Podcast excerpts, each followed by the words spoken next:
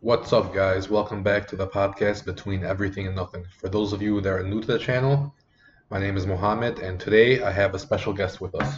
We got fresh pharmacist, best friend, and roommate for four years in Chicago, Ali Mukhtar, with us today. Hey, what's going on, guys? Glad to be here. I'm um, looking to see where this channel goes over time. Before that, I think they should get a little background on how we met each other for the first time. So back in the day, we both went to University of Michigan, Dearborn. And, you know, I, I usually really keep to myself back in undergrad, not really talk to a lot of people. But then we had Ali here, or Al, as the other ones know him as, or Mac, a k a. Mac, a k a. Big Mac.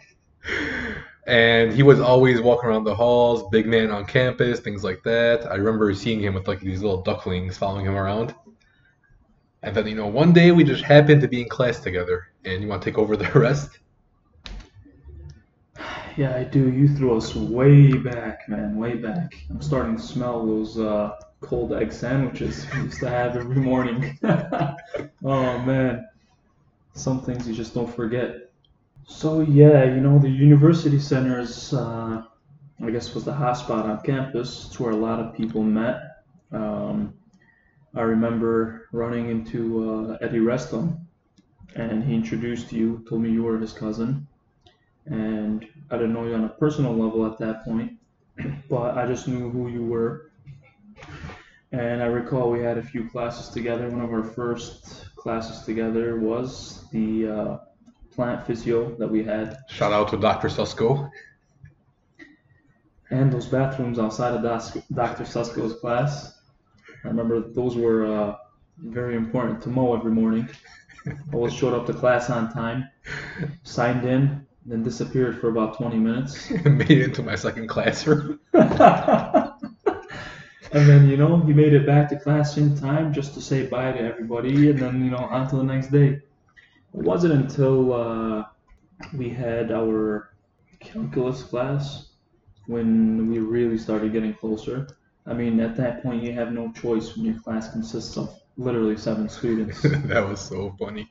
And one of them was this one student, I guess he was either in the military or something, who just did not give, like, a crap about this class at all. He literally would come in, hand in exams with his name on it, and walk back out. Yeah, I remember one exam we had. So, you know, I was never the brightest in the bunch. But uh, I was getting by. But I remember struggling. We had a system going on where they used to make you do homework, like questions out of the book and then online. So then we set up a system where I do the book work, you do all the online work, and that started our friendship. Yeah. And you know what's uh, funny? I was actually friends with, like, your brother before you at the very beginning. So that's why I kind of related you to that, because he, like, I was new to Dearborn, and he was, like, the gateway into the community around here, and that was it. And another thing is you were, like, the encyclopedia of who the girls were or what was happening around campus. Anyone I had an idea about, if I wanted to get to know them or things like that, I'd come talk to you as, like, my reference guy and then get back to them. Oh, man. That encyclopedia took years of research to build. So, you know, I'm glad uh, you can come to a reliable source. Back to, back to calculus. I remember till this day, every time I'm struggling in something, you remind me of the one exam I performed better than you by a few points. Yo, I didn't even finish that exam. I couldn't even complete it. I'll have to go to the it's professor. Been, it's been, let's see, we just finished the program right now. Right? So it's been a good seven years, almost seven years, six years since that class.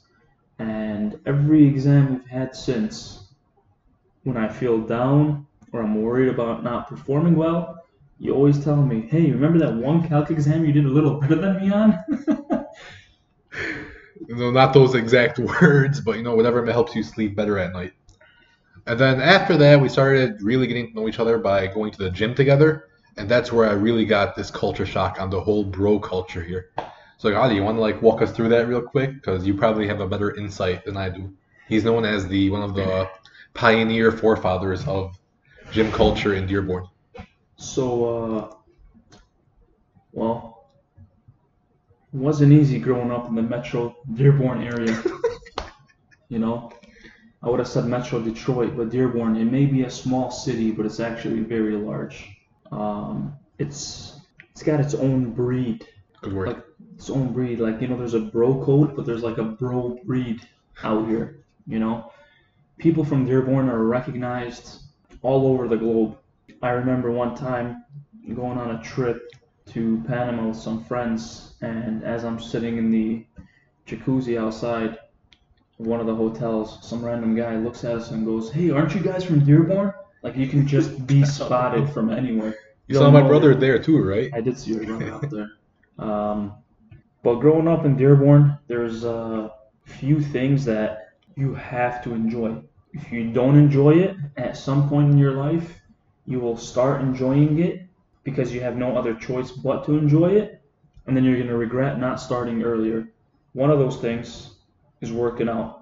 And there's a lot of people that work out and exercise, but working out in Dearborn is different. You have to be a whole different breed.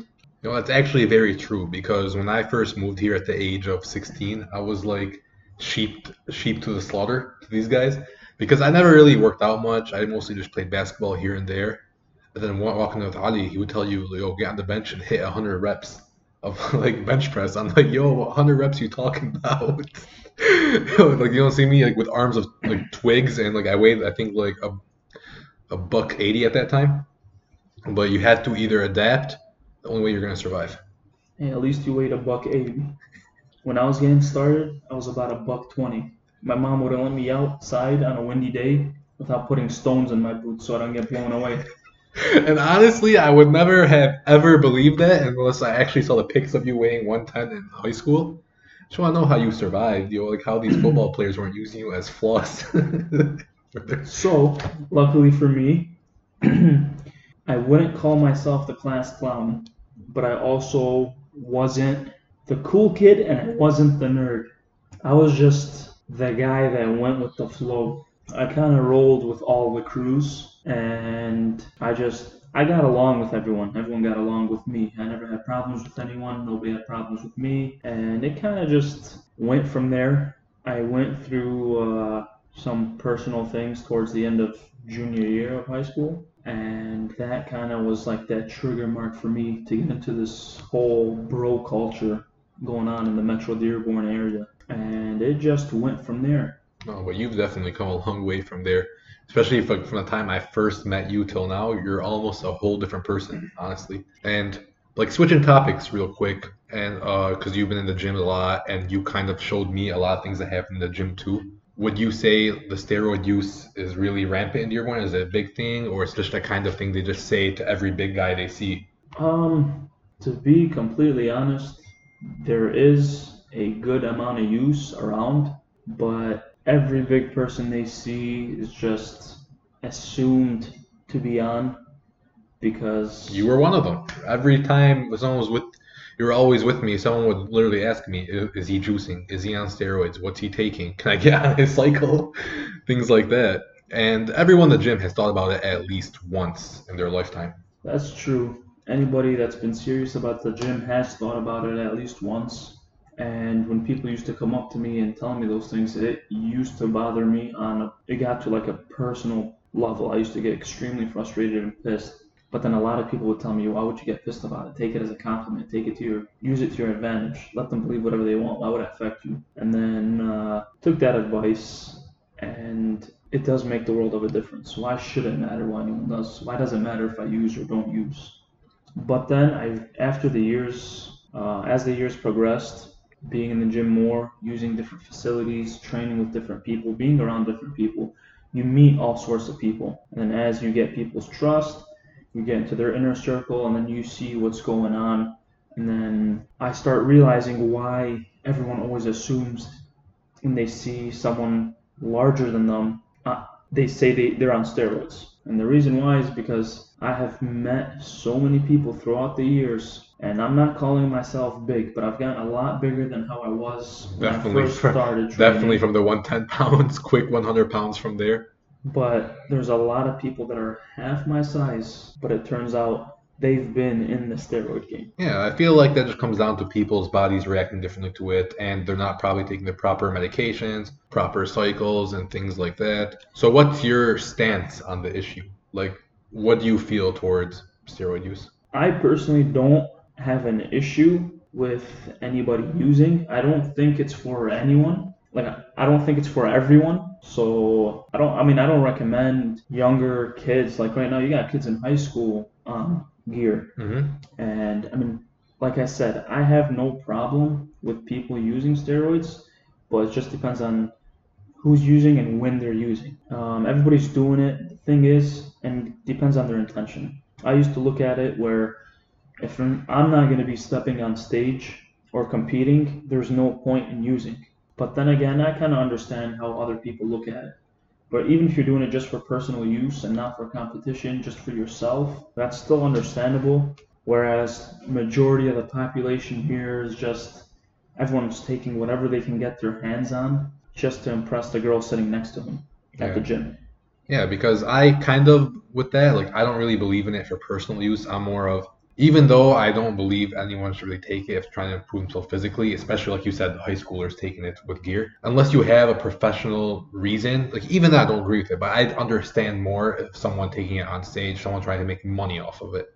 I personally don't see the use for it as a personal hobby or this thing to do to get bigger in the, in the gym, even though I've also made progress in the gym, things like that. But I don't feel like I need the extra edge that steroids and stuff would give me just to get to where I want to be. Now I get where you're coming from. Some people is just, everyone has their hobbies, and to some people, certain things mean more than to others. one hundred percent. So in regards to the use, I mean, I see there's a large amount of people using, and the age range goes, like I said, from high school to even people closer to fifties.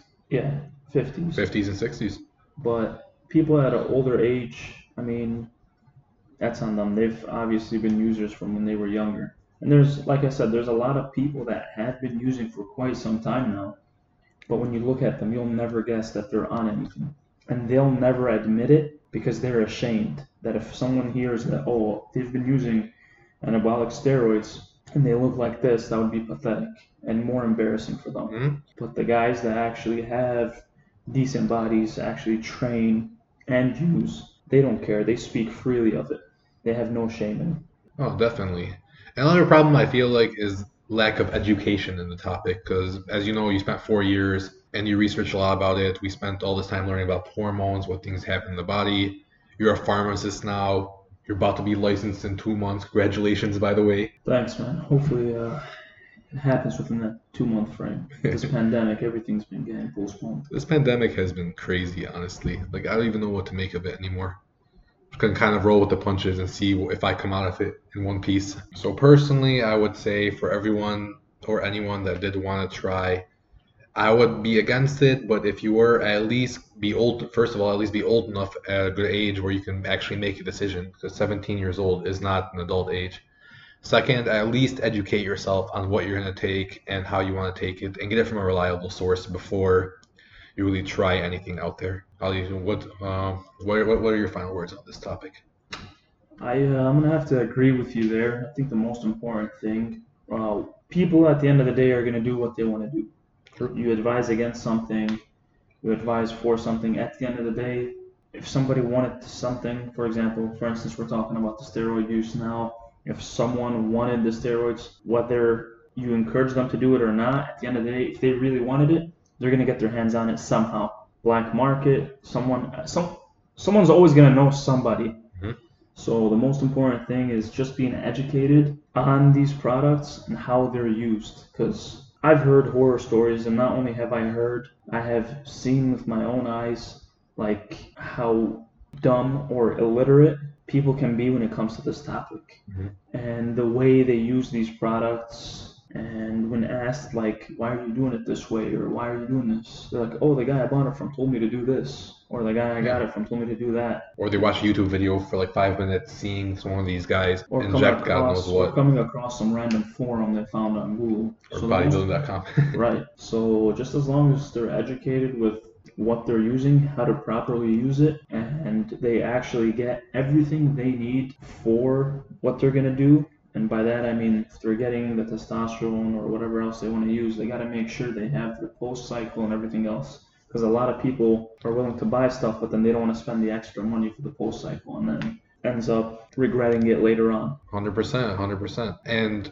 I kind of want to spin back to Fordson a bit, talk about your experience there, because, you know, I never really went to high school here. I went to high school overseas. So I kind of see what my cousins say about it. The family I have that went to Fordson is this high school in Dearborn, biggest one probably in the metro area. And what was it like there? I can tell you in the Middle East, they're very no-nonsense. Their teachers are allowed to hit you. Teachers can do whatever they want. And you're basically in one classroom the whole time. You don't switch classrooms. Your whole course is laid out for you. So that's kind of different from the system I see here. So can you give me a kind of description of what you see in Fordson or saw in Fordson when you were there? Yeah, so... Uh, or bullying, for back, example, too? Back when I was going to Fordson, kids graduating eighth grade, getting ready for high school, used to used to shake at home and be worried about starting their days at Fordson. There were horror stories and a whole bunch of stuff you would hear about Fordson. Fordson back in the day. I want to cut you off real quick. Is the freshman hunt a real thing? We'll get to that. We'll get to that. But Fordson back in the day is different than the Fordson is today. Back when I went to Fordson,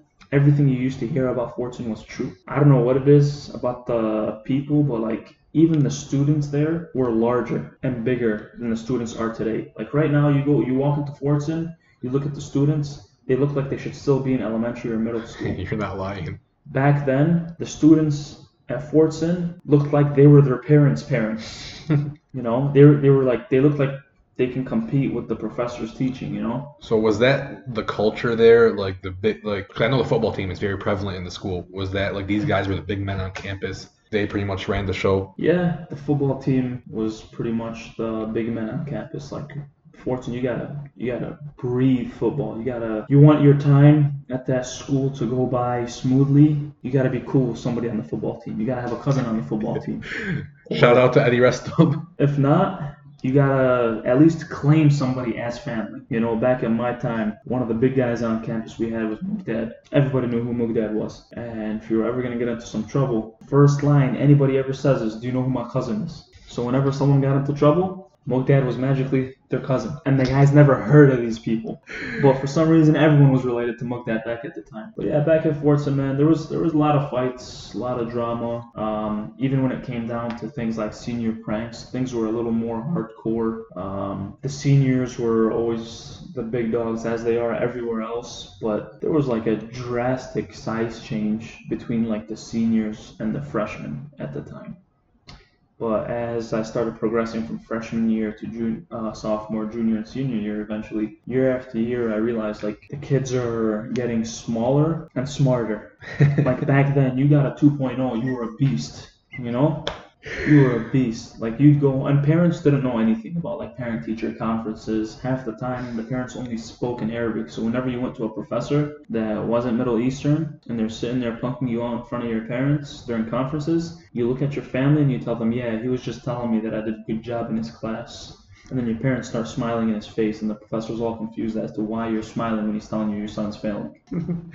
That was the bare minimum right there. No, I kind of got that just too, that, well, back in the day, can't speak now, twenty, I came in here in twenty ten. I went to high school overseas, and I kind of, Middle East, Lebanon to be specific, and I kind of saw that there they had a big emphasis on, like, math and science and things like that. Here, I feel like now it's catching up to that, but at first, when I saw the education system, I was, I was having to help my cousins and going to about to go to college, help them with algebra one, algebra two, basic math like that. I found there was kind of a discrepancy between the education's like valued in, in the Middle East, and that that comes from you too, because you have a very you have a family that kind of emphasizes education a lot. They all make sure they're all well smart. I feel like that's more values taken from the Middle East rather than values taken here in America. That's true. Uh, education here, well, I can't even compare it to all of America, but at least around here, the educational system is definitely very different than it was in the Middle East. A lot of stuff they were taught in middle school and high school there, we don't get taught till later in our college years. So that's why a lot of people, when they come from overseas, they seem to be more prepared, because the educational system there is more strict and they're more on top of things.